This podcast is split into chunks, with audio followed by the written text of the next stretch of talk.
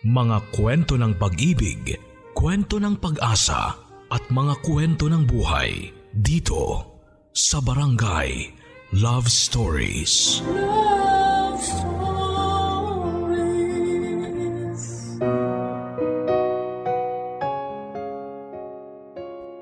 Utang ang isa sa mga pinakamalaki at pinakamadalas na nangyayari sa atin. Nagkakautang o nagpapautang tayo na pwedeng maging dahilan para masira ang relasyon natin sa mga taong involved dito. Ikaw, nagkautang o nagpautang ka na ba? Mahirap magkaroon ng utang.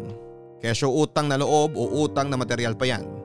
Hindi basta-basta ang pagbabayad dyan lalo kung talagang gipit ka at wala kang malalapitan.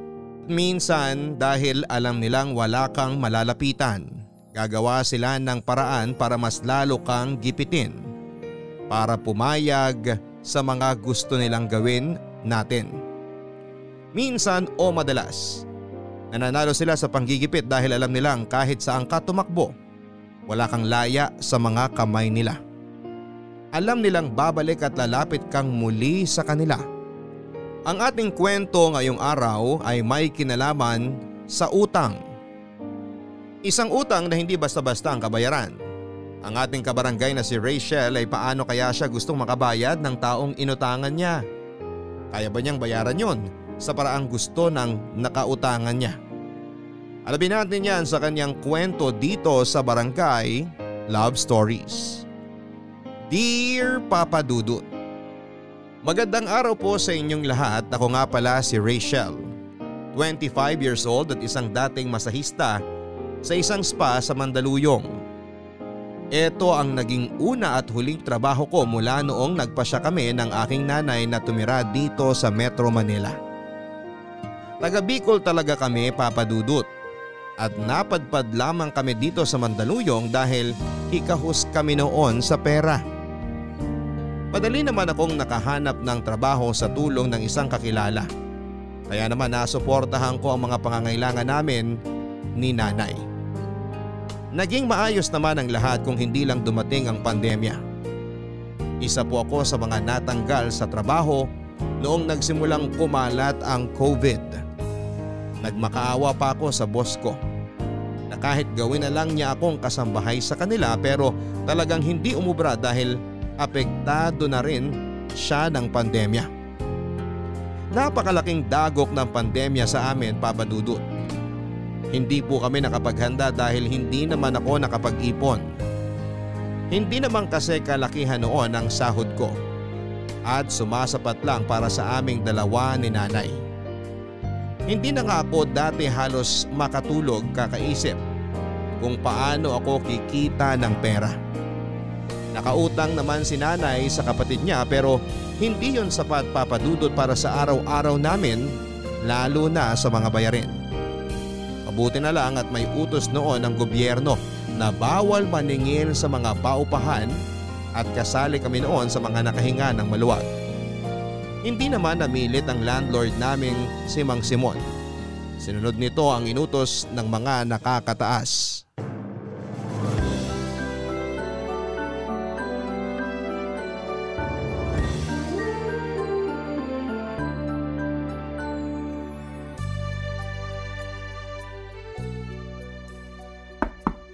Mang Simon? Mang Simon? Oh, bakit Rachel? May kailangan ka ba? May sira ba sa apartment nyo? Ay, wala naman po. May gusto lang po sana akong ipakiusap. Oh, ano yun? Mukhang malabo kaming makabayad ng upa ngayon at sa mga susunod pang buwan. Natanggal po kasi ako sa trabaho. Wala pa akong napapasukan ngayon kasi halos lahat nakasara pa eh. Ay, ayos lang yun. Talaga po? Hindi niyo po ba kami paaalisin ng nanay? Papaalisin? Bakit ko naman gagawin yun?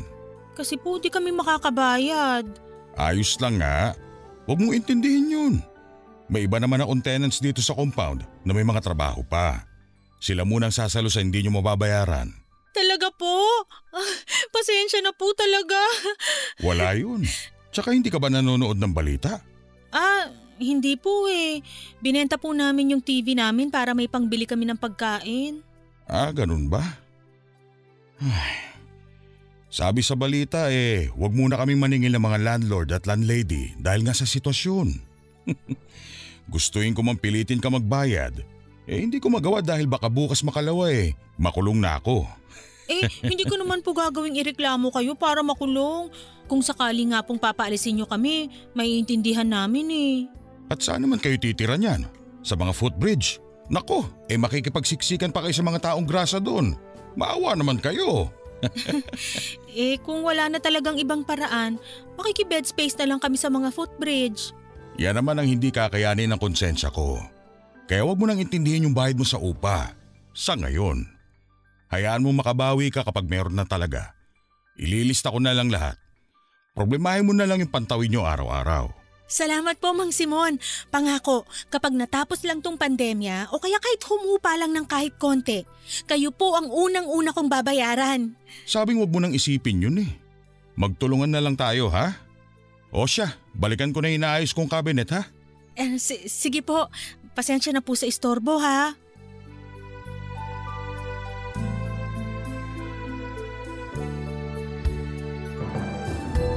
Marami kaming binentang gamit sa bahay papadudot tulad ng ref. Binenta na rin namin yung sofa at ekstrang electric fan. Naghati na lamang kami ni nanay sa iisang electric fan at dinadala na lang namin yon sa kung saan man kami nakapwesto sa bahay. Wala na rin yung gitarang niregalo ni nanay sa akin. Nakahiligan kong tumugtog ng gitara mula pa noong bata ako. Kaya naman nasaktan ako ng todo nang magpa siya kaming ibenta yon dahil pinaghirapang bilhin yon ni nanay. Hindi rin namin pinalagpas ang ibang mga damit ko. Binenta ko yon online. Marami ba kaming binenta na naipundar ko noong nagtatrabaho pa ako. At sobrang sakit noon para sa akin dahil pinaghirapan ko ang lahat ng yon para maging komportable ang buhay namin. Sigurado ka bang ibebenta pa natin tong maliit na oven mo? Opo, Nay. Baka mabili din niya ng 500 pesos. Pangdagdag pambili ng gas. Eh sayang naman to. Alam ko gustong gusto mo to eh. Hindi ka makakain ng tinapay kung hindi toasted kaya mo to pinilit bilhin dati. Eh, hindi naman ako nagtitinapay ngayon, Nay. Saka, nagtitinapay lang naman ako kapag papuntang trabaho. Eh, wala naman akong work ngayon, so para saan pa yan? Ay, nakakalungkot naman tong nangyayari sa atin. Wala pa tayo sa kalagitnaan ng pagtupad ng mga pangarap natin, eh bigla naman nagkaroon ng ganito. Pagsubok lang to, Nay. Saka hindi lang naman tayo yung apektado. Marami tayo. Lahat tayo. Alam ko naman yon. Lalo na tayo mga nandito sa Metro Manila. Ang iniisip ko lang, yung... Yung kuya at tatay mo kaya ay kumusta sa Bicol? Oh, di ba Nay nagkasundo na tayo na wag na silang pag-usapan? Eh naiisip ko lang kasi naging pamilya pa rin naman natin sila. Hindi naman naging. Pamilya pa rin natin, pero dapat kinakalimutan na natin sila. Hindi mo ba sila naiisip kahit bago magpandemya? Kahit tuwing birthday nila o kaya... Kaya alaala natin nung magkakasama pa tayo. Minsan, lalo na si kuya. Naaalala ko nung mga bata pa kami tapos bitbit niya ako lagi para pumitas ng mga gusto naming prutas dati sa bakod ni Mang Densyo. Ako naman naaalala ko ang tatay mo nung pinagluluto niya ako ng tinola tuwing may sakit ako. Pero hanggang alaala na lang lahat natin yun, Nay. Natapos na yung magagandang alaala natin sa kanila, di ba? Kung hindi lang sila nalulong sa sugal at alak, baka hanggang ngayon magkakasama tayo. Masaya tayo. Oo, parang nagsisisi na naman kayo na iniwan natin sila. Eh kung patuloy tayong andon, hihigupin nila lahat ng pasensya at lakas natin. Tayo rin ang mauubos, Nay. Tingnan mo nga, naging maayos ng buhay natin mula nung umalis tayo ng Bicol at iniwan sila. Hindi ko lang talaga maiwasang maalala sila. Lalo na ngayong ganitong nangyayari. Ay, sana po, eh ito na yung huling pag-alala nyo sa kanila. Ang usapan natin, kalimutan na sila. Lalo lang tayo manghihina kapag binalikan natin ang nakaraan. Problemahin na lang natin kung paano tayo makakaraos ngayong pandemya. Ay, sigurado ka na bang ibebenta mo na tong oven? Opo, sigurado na po.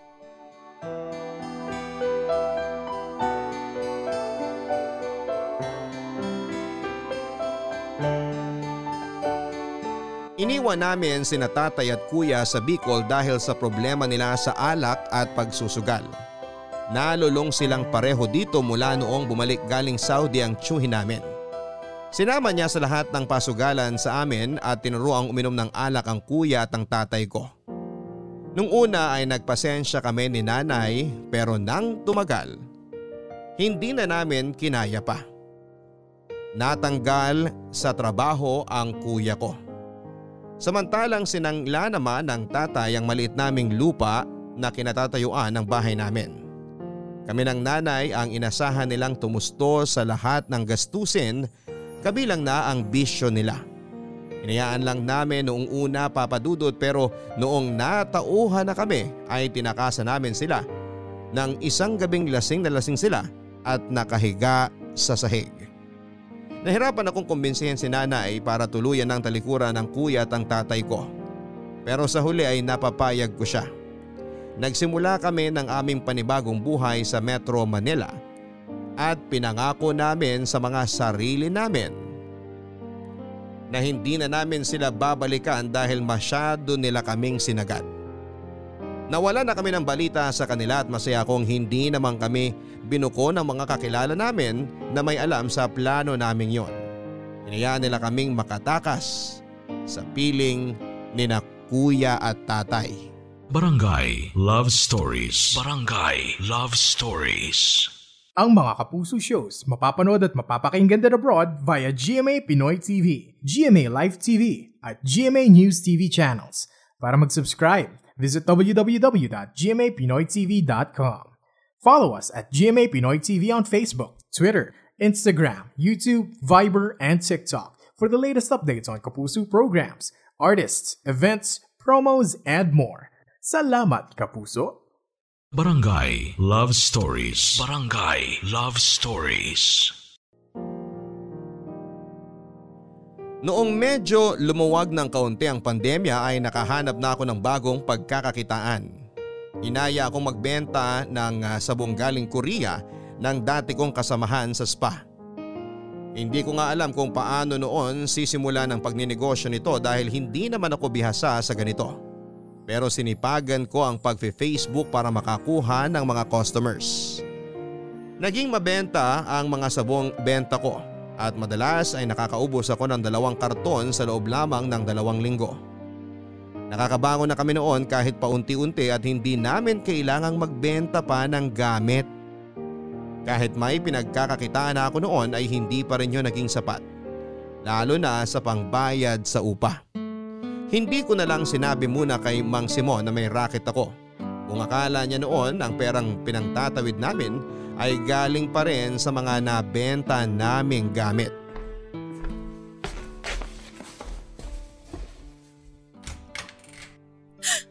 Mang Simon! Para ka naman nakakita ng kapre dyan. Naku, eh hindi ko lang po talaga inaasahan na dadaan kayo dito sa bahay. May… may kailangan po ba kayo? Ah, wala naman. Gusto ko lang sanang ibigay itong sobrang kare-kare na niluto ko kanina. Paborito ko po to. Nabanggit mo nga dati.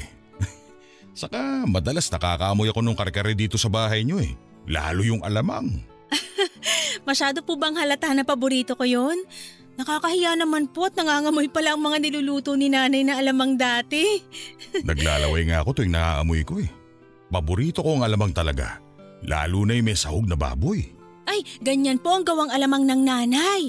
Hayaan niyo po kapag, kapag nakabawi na kami, igagawa namin kayo ng alamang. Kahit tatlong garapon pa yan. Talaga ha? Aabangan ko talaga yan. Oo naman po. Um, gumaganda ka. Ay, talaga po ba? Baka naman po binubola niyo ako dahil nangako ako sa inyo ng alamang. Walang halong bola. Totoo. Ang ganda mo ngayon. Saka parang pumuti ka at kuminis lalo. Ano ba sikreto mo? Siguro may sabong kang ginagamit no? Share mo naman kung ano para bumili ako sa'yo. Para doon sa pamangkin kong gustong pumuti. ah, ano po? Wala naman akong ginagamit. Siguro dala rin ang di ko paglabas-labas. Alam nyo na, hindi naaarawan eh. Pero lagi naman kita nakikita lumalabas ng bahay. May mga bitbit ka pa nga lagi eh. Ah, wala po yun. Yung ano lang po yun, yung mga maliliit na abubot dito sa bahay na sinusubukan kong ibenta dyan sa labas. Oh, puro ko pagbebenta ng mga gamit nyo. Baka naman mamaya eh, pati nanay mo ibenta mo na rin ha? sa susunod pong buwan kapag di pa rin sapat, pati si nanay, ibebenta ko na talaga. Ah, uh, Mang Simon? Ano yon? Sana po eh, habaan niyo pa ang pasensya niyo sa amin ni nanay. Makakabawi rin po kami. At pangako kayong unang makakatikim ng pera namin. Ay nako, yan ka na naman Rachel. Di ba nga sinabi ko sa'yo na ayos lang yun? Naiintindihan ko ang kalagayan ninyo. Ayoko rin pilitin kayong singilin, eh sa wala nga, hindi ba? Opo, pero… Basta, ayos lang yun. Huwag mo na lang ipaalam sa ibang tenants na hindi ko kayo pinagbabayad. Baka magselo sa mga yun at hindi na rin magbayad. Ay opo naman, huwag kayong mag-alala. O sige, babalik na muna ako sa bahay para hugasan yung mga ginamit kong pangluto. Sana ma-enjoy nyo yung kare-kare. Sinarapan ko talaga yung pagluluto niyan. Maraming salamat po. Di lang po dito sa kare-kare. Maraming salamat po sa lahat, Mang Simon.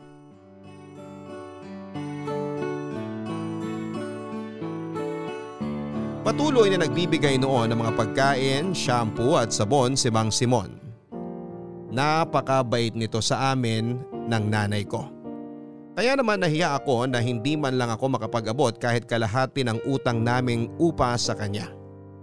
Naalala ko patuloy noong una ko siyang nakilala. Bitbit ko dati ang mga bag namin ng nanay nang katukin ko ang gate niya. Hulas na hulas na ako noon dahil sa pagod at sa init ng panahon. Pinatuloy kami ni Mang Simon nang tanungin namin kung doon ba ang apartment for rent. Sa kanya yung pinakamurang apartment na napuntahan namin. Dagdag pa niya ay napakabait ni Mang Simon sa amin noon. Kaya sinabi namin kukunin na namin ang pinapaupahan niya bago ito masulot ng iba. Sa maikling panahon na nakasama namin si Mang Simon sa isang compound papadudod ay nalaman namin ang kwento ng buhay niya. Matandang binata ito, edad 50 na ito at kaidaran lang siya ni nanay. Nalaman namin na isang beses lang itong nagkaroon ng karelasyon at noong high school pa lamang siya. Hindi na naulit na manligaw ito dahil bukod sa pagiging torpe niya. Pihikan din daw ito sa babae. Hindi naman sa panlalait pero hindi naman ito kagwapuhan at medyo natakot pa nga ako sa kanya. Noong una ko siyang nakita dahil mukha siyang kriminal. Mali na pinag-isipan ko siya ng ganon dati dahil pinakita naman niya kami ng mabuti ni nanay. Oh, mukhang malaki ang kinita mo ngayon ah. Shh! Huwag masyadong malakas ang boses, Nay. Baka marinig ka ni Mang Simon. Hindi mo pa ba sinasabi na nagbebenta ka ng sabon? Eh baka kasi biglang maningil. Alam nyo namang pang araw-araw lang natin tong kinikita ko at yung iba, tinatabi ko kung sakaling may emergency. Maiintindihan naman siguro ni Simon yun. Eh ang bait-bait ng lalaking yun eh. Tapos medyo matikas pa ang pangangatawan. Hmm, bakit ang layo naman yata ng tinawid ng kabutihan niya? Napadpad agad sa katawan eh. Napapansin ko lang naman, paano ba naman tuwing magsasamsam ako ng mga sinampay? Nakikita ko siya lagi nagdidilig ng mga halaman niya. Bakatang suot! Hay ang nanay, kung saan-saan tumitingin. Hindi ako titingin kung hindi agaw eksena yung suot niya, no? Eh bakit parang ramdam ko na may crush kayo kay Mang Simon, ha? Crush? Naku, wala ah! Irarayuman na ako't lahat-lahat eh. Ngayon mo pa ako pagbibintang ng may crush. Pero, oo. Hoy, inaan mo nga yung tawa mo. Hindi na nga tayo nakakabayad ng upa eh. Mambubulaho pa tayo dito sa compound. Nakakatawa lang kasi, Nay. Pansin ko naman dati na panay ang pagsusuklay at pag-unat mo ng damit mo tuwing makikita mo si Mang Simon eh. Hindi ko lang talaga inakala na talagang may gusto ka nga sa kanya. Kunti lang no. Tsaka epekto lang din to ng hindi masyado makalabas ng bahay para makakita ng ibang crush. Sus, kahit naman bago pa magpandemya eh, iba na yung lagkit ng tingin nyo kay Mang Simon. Lalo kapag inaabot mo yung upa natin sa kanya. Hoy, hindi ah. Huwag nang mag-deny, Nay. Kaya ang sipag nyo lagi na kunin sa akin yung upa para ikaw yung magdiretso kay Mang Simon. Hoy, binabawasan ko lang ang ginagawa mo, no? Alam kong pagod ka na nga sa trabaho, kaya ako na yung nag-aabot ng bayad kay Simon. Sige lang, Nay. Paniwalaan niyo pa ang sarili niyo sa pagdedenay niyo.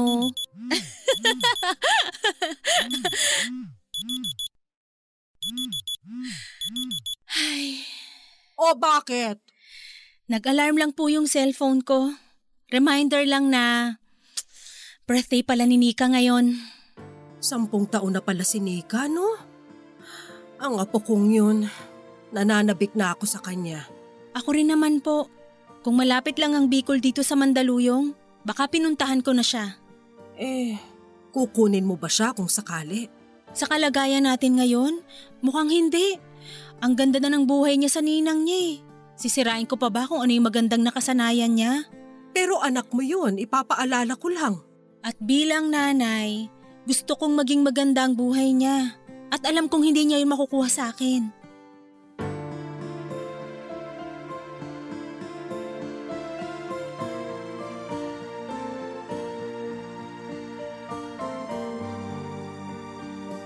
Quincy anyos ako noong nabuntis ako ng boyfriend ko. Gustong panagutan ng nakabuntis sa akin ang anak ko pero tinanggihan ni nanay dahil nga masyado pa raw kaming bata para magsama. Tinaguyod ako ni nanay para makayanan kong maging batang ina. Nahirapan ako nung una lalo't pinagsasabayan ko ang pag-aaral at pagiging ina. High school lang naman ang kinaya kong tapusin. Pinasya kong huwag ipagpatuloy pa ang kolehiyo. Hindi na kaya ni nanay na pag-aralin pa ako at dagdag pa dyan ang gasto sa anak kong si Nika. Umextra ako bilang taga-igib sa aming mga kapitbahay. Naging labandera din ako pero hindi yon naging sapat lalo na noong lumaki na si Nika. Noong tatlong taon na si Nika, pinahiram ko siya sa kanyang ninang na kakilala ni nanay. Kinailangan ko kasing mag-focus sa paghahanap ng trabaho na may tuloy-tuloy na sahod at nakakaharang ang aking anak noon. Natuwa naman ako at pumayag ang ninang niya na kunin siya habang naghahanap ako ng trabaho. Hindi pinalad na magkaroon ng anak ang mag-asawang yon kaya laking saya nila noong sila ang nilapitan ko para arugain si Nika. Sila na rin papadudot ang nagsabi na huwag ko nang alalahanin pa ang gastos. Sinabi rin nila na mag-ipon na lamang ako para sa future ni Nika. Hindi naman naging ganon kadali ang makapag-ipon lalo't nauubos yon dahil sa bisyo ng kuya at kapatid ko. Bago mag-apat na taon si Nika ay nagpaalam ako sa kanyang ninang na doon muna siya titira at hindi ko pa alam kung hanggang kailan dahil tatakas kami papuntang Metro Manila. Naintindihan naman ng ninang niya yon. Hindi na ako nagpaalam sa anak ko dahil baka hindi ko kayanin yon. Noong mga unang buwan ay nagpapadala pa ako para sa panggastos niya. Pero noong naglaon ay hindi na ako nakapagpatuloy pa. Sinabi naman ng ninang niya na huwag na akong magpadala dahil alam niyang mahirap ang makipagsapalaran sa Metro Manila. Wala nga noon papadudot ay naisip kong huwag na lang bawiin si Nika sa kanila dahil alam kong mas magiging maganda ang buhay niya doon kesa sa piling ko. Barangay Love Stories. Barangay Love Stories. Noong nagsimula na ang GCQ ay nagsimula na ring maningil si Mang Simon. Nagsimula na ring humina ang bentahan ko ng sabon lalo't marami ang nagrereklamo na nagkakatagyawat sila. Konti na lang ang nabentahan ko. Para hindi mabaon sa hirap noon ay nagpa siya akong mag home service bilang masahista sa dating mga customer ng spa namin.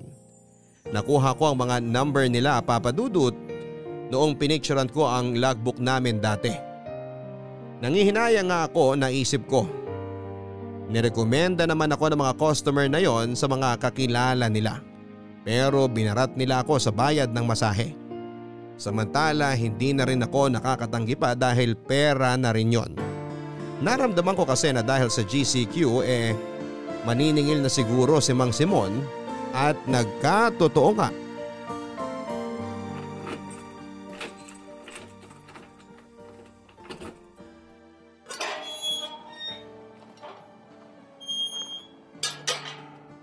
O Rachel, mabuti at naabutan kita. Mang Simon, ano po ba yon? Eh GCQ na tayo ngayon no? Opo. Tapos umalis pa isang tenant natin. Umuwi ng probinsya. Opo, nabalitaan ko nga. Tapos tagulan na. Panigurado marami na namang lalabas sa sakit ang mga bubungan natin dito. Alam mo na, kapag matanda na ang bahay, marami nang kinukumpun eh. Huwag niyo na pong alalahanin ang bahay namin. Kahit may tulo pa po eh, hindi po namin kayo ioobligang magpagawa. Pero pwede na ba kitang obligahin na magbayad na ng upa? Po? Eh kailangan ko rin kasi ng pera. Wala pa po kasi Mang Simon. Sagad pa rin talaga ang bulsa namin. Hmm? Sagad? Parang hindi naman. Mukhang malakas naman ang bentahan mo ng sabon dati. Po? Paano po? Nako, alam ko na dati pa. Kitang kita ko naman sa mga CCTV ko dito na dumadating yung mga package ng sabon mo tuwing Sabado. Eh hindi ko lang sinabi sa'yo kasi alam ko, pang araw-araw niyo yun. Eh mukha namang nakaipon ka na sa dami ng sabon na labas-masok dito sa compound. Pasensya na po kung di ko nasabi sa inyo dati. Natatakot kasi ko na baka maningil kayo. Bakit naman kailangan matakot? Eh ako pa nga itong nagsabi na wag muna kayo magbayad, hindi ba? Ikaw naman, parang hindi mo ako pinagkakatiwalaan yan eh. Nakakatampo naman. Hindi naman po sa ganun. Inaayos ko lang po talaga ang budget ko. Nasa listahan ko pa rin naman yung bayaran kayo. Eh ngayon, makakabayad ka na ba kahit yung unang dalawang buwan lang muna? Wala po talaga eh. Ay, Huwag po sana kayong magalit. Humina kasing negosyo ko ng sabon nitong mga nakaraan. Kaya naman umextra na lang ako bilang masahista sa mga dati naming customer. masahista ka nga pala no? Baka naman pwedeng minsan eh tanggalin mo tong sakit ng katawan ko. Lalo dito sa braso ko. Matigas na ata dahil sa stress sa pera. Basta po, hahanap ako ng ibang kliyente pa. Magbabayad din po ako sa inyo. Eh paano yan kung hindi na ako makahintay? Eh kasi naman, may, may nag inquire na uupa dito. Sexy, makinis, mas bata sa'yo ng konti eh. Ayaw naman niya yung bakante dyan kasi masyado rin malaki para sa kanya. Eh solo siya, single siya. Bale, nirekomenda ko yun sa inyo kasi mas maliit at pwede sa kanya. Pwede naman po kaming magpalit kung gusto nyo. Doon na lang kami sa nabakante. Pwede naman po kaming mag-adjust ng nanay. Sus, eh kayo na nga ang pinakamurang apartment dito sa compound ko eh. Hindi pa kayo makabayad. Paano na lang kukunin mo pa itong pinakamalaki? Parang abusado naman ata yun. Mang Simon, parang awa nyo na. Huwag niyo naman po kaming paalisin. Konting palugit pa, makakabawi rin kami. Konti na lang po. Eh konti na lang din kasi ang pasensya ko eh. Paano yan? Mang Simon, parang awa nyo na po. Gagawin ko po lahat, huwag nyo lang kaming paalisin. Lahat? Opo. Hmm. Patingin nga ng mukha mo. Hmm. Grabe yung kinis mo talaga, no? Makabili nga ng sabon na yan. Mukhang ang sarap. Sarap haplusin ang pisngi mo. Walang butas o tigyawat kahit isa. Parang amoy, amoy pulbo pa. Mukhang masarap unanan kapag pagod maghapon. Ah, ano po bang gusto nyong puntuhin? Eh, ay, mukhang kahit baliktarin ko ang buong apartment nyo, eh di ko kayo mapapaglabas ng pera. Paano kung singilin ko na lang kayo sa ibang paraan? I mean, singilin kita sa ibang paraan. Ah, ano po yun? Kaya mo bang patulan ng di kakinisang tulad ko? Kaya mo bang sipingan ng lalaking kaedad na ng nanay mo? Mm, Mang Simon, ano po ba? Okay, sige. Kung ayaw mo, madali lang naman akong kausap. Bukas, pwedeng maghakot na kayo ng mga gamit para makalipat ang sexing babae dito. Mang Simon naman. Eh ganun talaga. Kung walang pambayad, eh dilayas. Ah, p- papayag na po ako sa gusto nyo. Lumayas o sipingan ako. Ano? Si... Si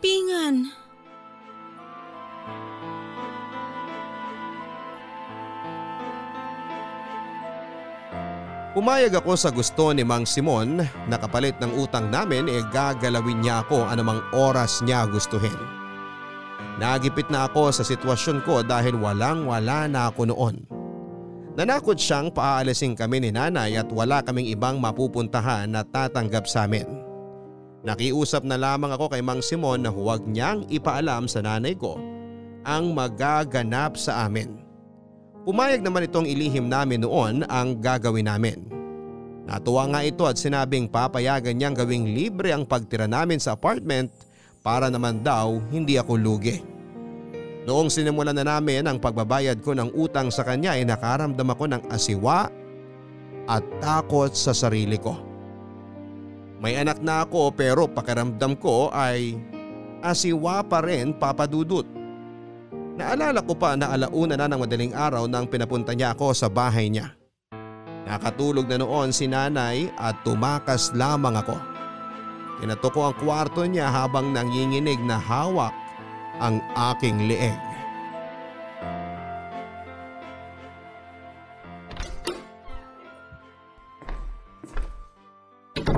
Kanina pa kita hinihintay ah. Di ba sabi ko naman sa'yo, alas 11 ng gabi ka pumunta dito? Alam mo namang maaga ako bukas eh. Ihinintay ko kasi na makatulog si nanay. Marami pa siyang kinalikot sa bahay kaya hindi ako nakaalis agad. Huwag na mauulit to ha. Ayoko nang pinaghihintay ako. Hindi na po Mang Simon. Simon na lang ang itawag mo sa akin. Parang nakakaasiwa naman tawagin mo akong Mang habang nagaano tayo. Sige, Simon. Oh, parang nilalamig ka. Nanginginig ka ba? Gusto mo ba hinaan ko ang aircon? Kinakabahan lang po. Huwag kang kabahan. Alam ko ang ginagawa ko. Ihiga ka lang dyan. Ako na ang bahala sa'yo. Ah, sandali lang po. Ano ba? Sinisira mo mood ko eh. P- pwede po bang makigamit ng banyo? Ano ba talaga ha? Gusto mo bang ituloy ito o hindi? Madali lang naman akong kausap. Kung ayaw mo, lumayas kayo dyan sa apartment ko. Ah, hindi po. Naninibago lang. Kinakabahan lang.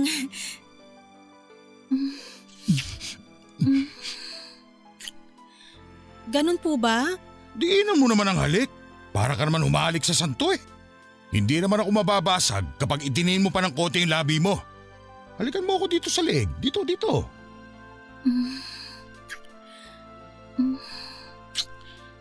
Tama na po ba?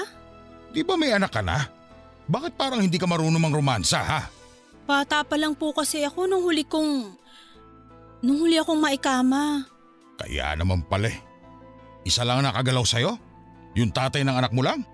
Ah, uh, opo. Ang swerte ko naman. O sige, ako na talaga ang bahala sa'yo. Oh, higa na dyan. Bibilisan lang natin. Gagalingan ko, promise. Hindi ka magsisisi sa gagawin natin ngayon. Oh, umiiyak ka ba? Eh, hindi po. Nilalamig lang siguro sa… sa aircon.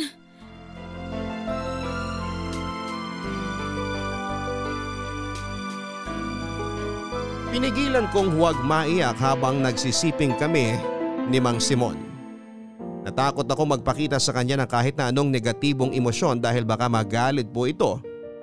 Hinayaan ko siyang gawin lahat ng gusto niyang gawin sa katawan ko. Nakailang beses niya akong sinipingan ang gabing yon. Noong natapos kami hindi muna ako nito pinauwi at niyakap ako nito hanggang sa makatulog kaming pareho. Ginising niya ako bandang alas 7 na ng umaga.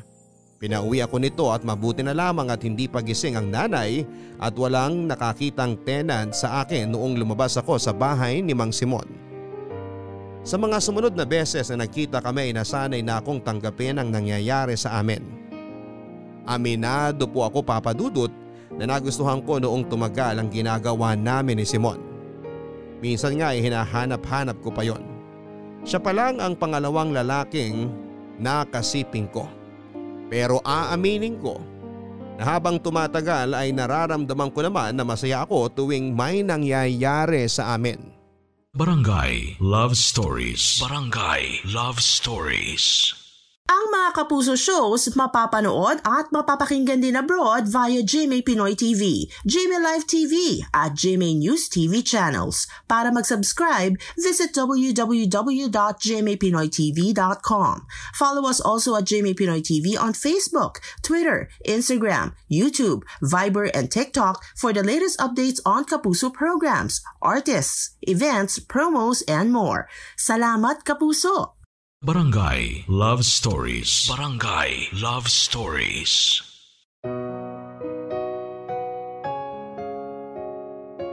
Tinupad naman ni Simon ang pangako niyang patirahin kami ng libre sa apartment. Hindi na rin ako nito pinagbayad sa mga nakaraang utang namin. Walang kalam-alam noon si nanay sa naging sitwasyon namin ni Simon. Nagsinungaling ako sa kanya at sinabing may nakuha na akong trabaho. Kahit na ang katotohanan ay andun lang ako sa bahay ni Simon, nagbababad kasama niya. Sa loob ng walong oras noon ay wala kaming ibang ginawa kundi ang magsiping, manood ng pinikula, kumain at mag-relax. Na-enjoy ko na ang ganitong sitwasyon kasama si Simon. Naging komportable ang buhay ko at hindi ko na kailangan noon na magtrabaho pa para may pambayad sa upa. Nagbigay din ng kaunting pera si Simon para naman hindi makahalata si nanay na wala akong kinikita. Siya na rin ang namamalengke na mga kailangan namin noon. Labis akong natuwa noon kay Simon dahil gumaan ang buhay ko dahil sa kanya. Inalagaan ako nito at hindi tinuring na pangkama lamang. Para na nga niya akong karelasyon noon kung pagsilbihan niya. Pinagluluto ako nito ng lahat ng gusto kong pagkain Bukod pa dyan ay madalas na rin itong magkwento ng mas malaling pang ng buhay niya. Nagtiwala ito sa akin papadudot. Tulad ng isang karelasyon na malayang nagsasabi ng buhay at sekreto niya sa mahal niya.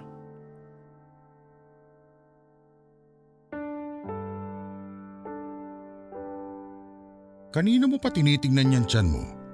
Nakulangan ka ba sa kinain mo kanina? Gusto mo pa bang umorder? Kuha ka ng pera sa wallet ko sa kwarto. Order tayo ng gusto mong pagkain. Hindi na. Busog na busog na ako dun sa sisig na niluto mo.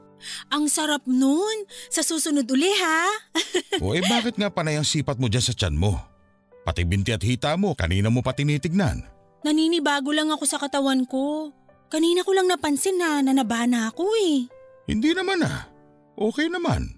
Pinapagaan mo lang ang loob ko eh. Alam kong tumaba ako. Nahihirapan na akong angguluhan ng mukha ko para maging payat. Masyado nang lumulobo tong pisngi ko, parang siopaw sa pagkabilog. Hindi ko na nga rin masara tong pantalong bigay mo sa akin eh. Hindi ka lang natunawan. Ikapi mo lang yan. Lilit na ulit yung puson mo. Ay nako, nakailang laklak na ako ng kape. Hindi naman lumiit. Pusod ko lang yata yung lumiit eh. Bibilhan na lang kita ng bagong pantalon para hindi ka na ma-stress dyan. Tapos kapag tumaba ako uli, hindi na naman yun magkakasya. May pera ako.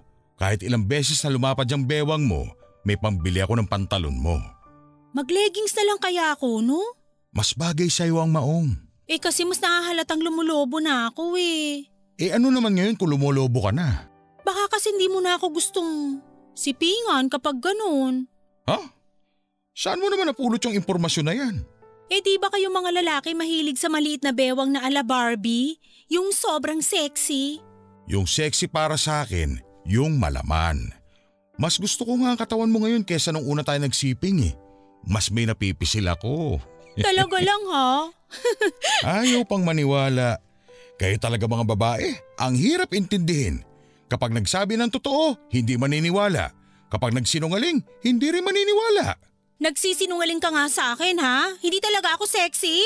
Oh, tingnan mo yung toyo mo. o sige na nga, naniniwala na akong sexy ako. Ganyan. Yan ang gusto ko sa babae. May kumpiyansa.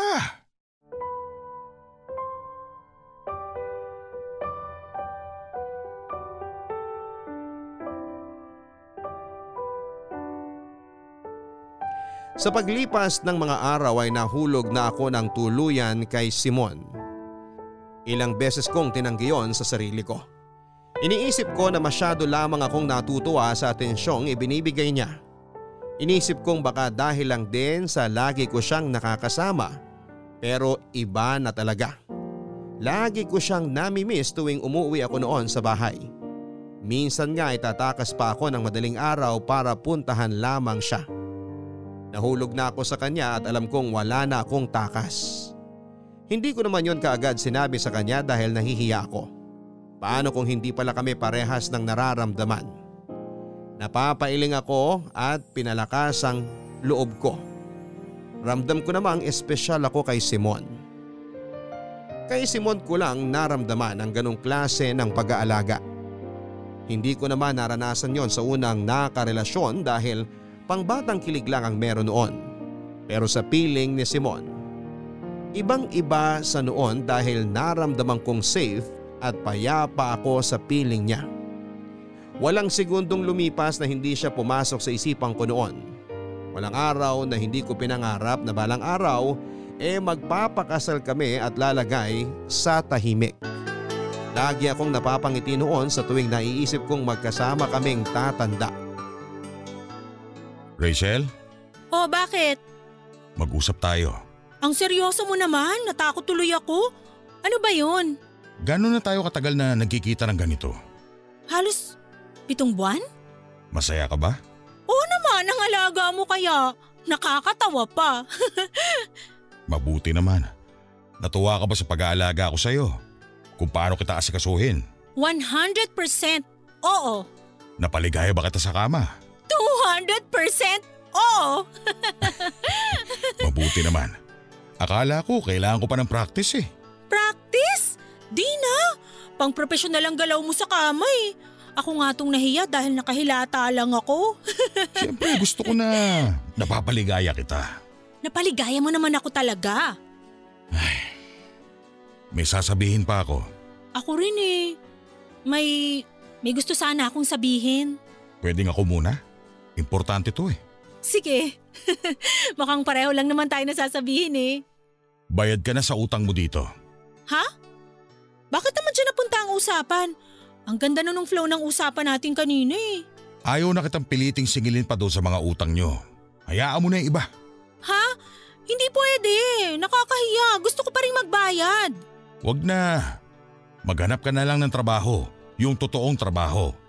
Mahirap na baka mahuli pa tayo ng nanay mo. Delikado. Ang galing kaya nating magtago.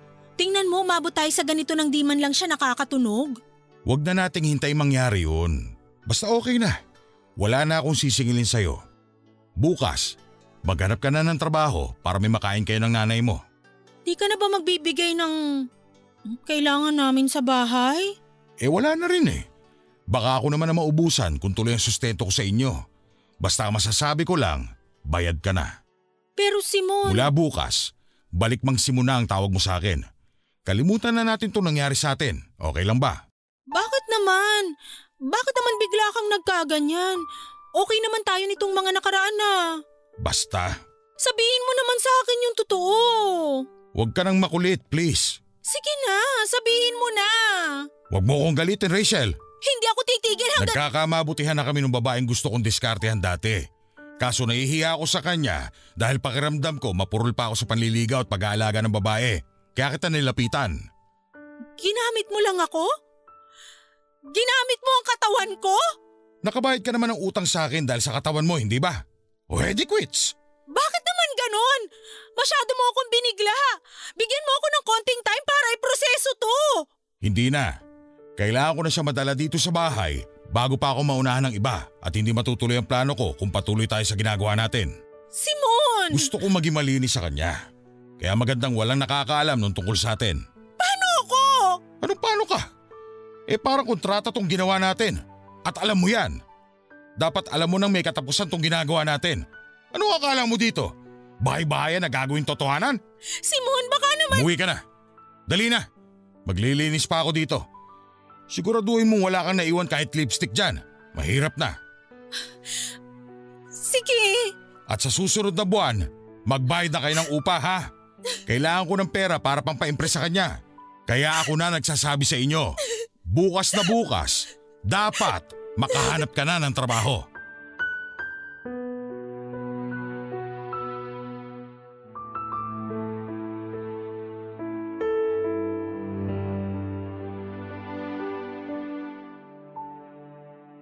Naiyak na lamang ako nang makalabas ako sa bahay ni Simon. Hindi muna ako tumuloy noon sa bahay at pinalimig muna ang mga mata ko para hindi mahalatang namugto ito sa kakaiyak. Hindi po ako makapaniwalang sa ganoong paraan kami nagtapos ni Simon. Inakala kong may espesyal nang namamagitan sa aming dalawa. Akala ko lang pala yon, hindi na ako nakatulog noon sa kakaisip kay Simon at sa bago niya. Ilang beses kong pinasakit ang ulo ko sa kakatanong kung ano kayang meron sa babaeng yon at siya ang pinili at hindi ako. Nakahanap ako ng trabaho sa isang malit na bakery, hindi rin ganong kalaki ang naging sahod. Nagtiis ako para may pang-araw-araw lamang kami. Nakita ko rin ang babaeng kinakabaliwan ni Simon. Kinumpara ko ito sa akin at natalo ako. Hindi na ako pinansimpa ni Simon at iniwasan ako nito. Sinanay na rin ang madalas na kinakausap nito noon para sa upa. Nasaktan ako sa ginawa ni Simon pero unti-unti ay tinanggap ko na ang katotohanan hanggang kama niya lang ako noon. Nag-live-in na sila ng babae at nakita ko kung gaano kasaya si Simon sa piling niya. Hindi ko yon nakita kay Simon noong kaming dalawa pa lamang ang magkasama. Naging masaya naman siya pero hindi kasing todo noong nakasama na niya yung bago niya. Makalipas ang apat na buwan ay umalis na rin kami sa paupahan ni Simon. Nagtaka noon si nanay dahil nakakapanghinayang daw ang iiwan namin lalot mura ang upa at mabait pa si Simon. Nagsinungalin ako sa kanya at sinabi kong makakahanap pa kami ng iba na mas malapit sa trabaho ko. Hindi na siya umimik pa. Hindi kailanman nalaman ni nanay ang tungkol sa amin ni Simon kaya mas lalong natagalan bago ako nakapag-move on dahil wala akong masabihan ng nararamdaman ko. At wala akong mahinga ng payo dahil lihim ang lahat ng ito. Maraming maraming salamat po Papa Dudot sa pagbasa ng aking liham. Ang inyong kabarangay forever, Rachel. Nakakasakit nga talaga ng loob ang gamitin ka lalo na kung mahalaga sa iyo ang taong yon. Nakakasakit lalo kapag alam mo sa sarili mo na hindi mo deserve ang paggamit na yon. Marami na sa atin ang ginamit ng ibang tao para sa pangsariling interes at marami sa atin ang naipit sa paggagamit dahil eto lang sa tingin natin ang paraan para makalaya. Kaya patuloy ang panggagamit ng iba dahil akala nila ay payag ka dahil kailangan mo sila. Hanggang sa muli ako po si Papa Dudut sa mga kwento ng pag-ibig, buhay at pag-asa sa Barangay Love Stories number 1. Mga kwento ng pag-ibig, kwento ng pag-asa at mga kwento ng buhay dito sa Barangay Love Stories. Love